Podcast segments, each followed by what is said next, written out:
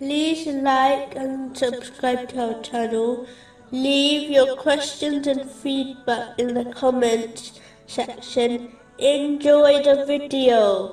The great companion, Abdullah bin Omar, may Allah be pleased with him, once said, A Muslim should not be satiated, while leaving others to starve. They should not possess too many clothes, when others possess none. Their greed should never prevent them from spending on the needy. We were taught faith, before we were taught the Holy Quran.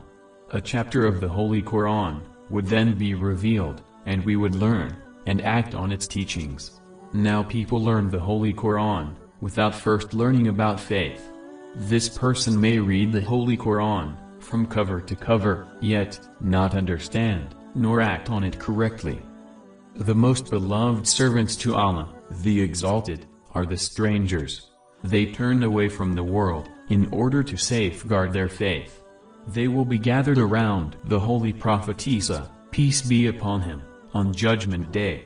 The great companion, Ubay bin Ka'b, may Allah be pleased with him, once said, Accept the truth from anyone, even if they are a person you dislike.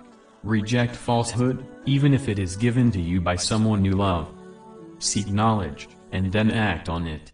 Do not seek it, only to show off with it. When a believer is put through a test, they exercise patience. When they are blessed, they show gratitude. When they speak, they speak the truth. When they pass judgment, they are just. Therefore, their speech is light. Their knowledge is light. Their entrance is light, and their exit is light. And they will proceed towards light, on Judgment Day. The misguided person, is opposite to this. Take the Book of Allah, the Exalted, as your guide, accept it as your judge. Because this is the book, which your Holy Prophet, peace and blessings be upon him, left behind for you. Its intercession, will be accepted. And it is a just witness.